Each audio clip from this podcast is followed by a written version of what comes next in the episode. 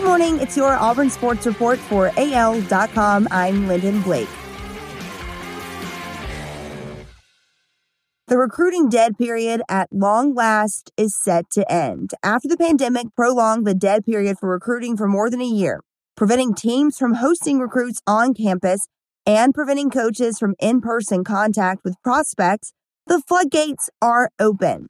June 1st, that moratorium ends and recruits will finally be able to flock to campuses for official visits.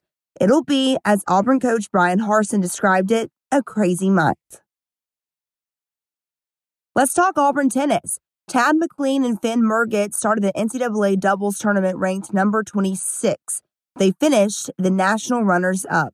The two started the tournament with a win against the number 25 doubles pair and continued on to beat the number 22 team and the number 71 team before falling to the number 3 team in the finals.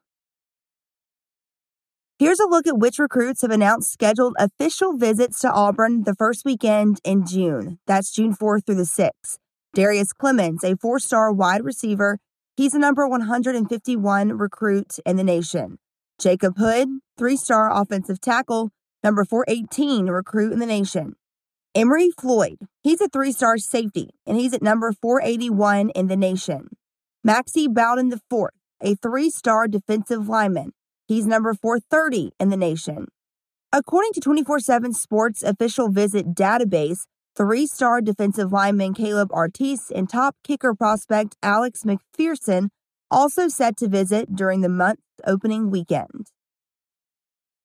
They've been piling up since 1934, and now there are 445 of them.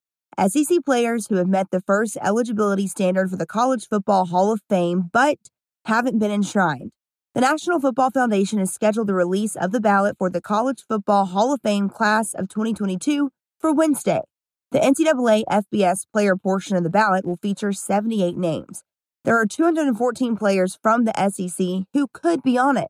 To be considered for the College Football Hall of Fame today, a player must have been a first team All American selection by one of the organizations that the NCAA uses to compile its annual consensus All American team. That's your Auburn Sports Report for AL.com. I'm Lyndon Blake.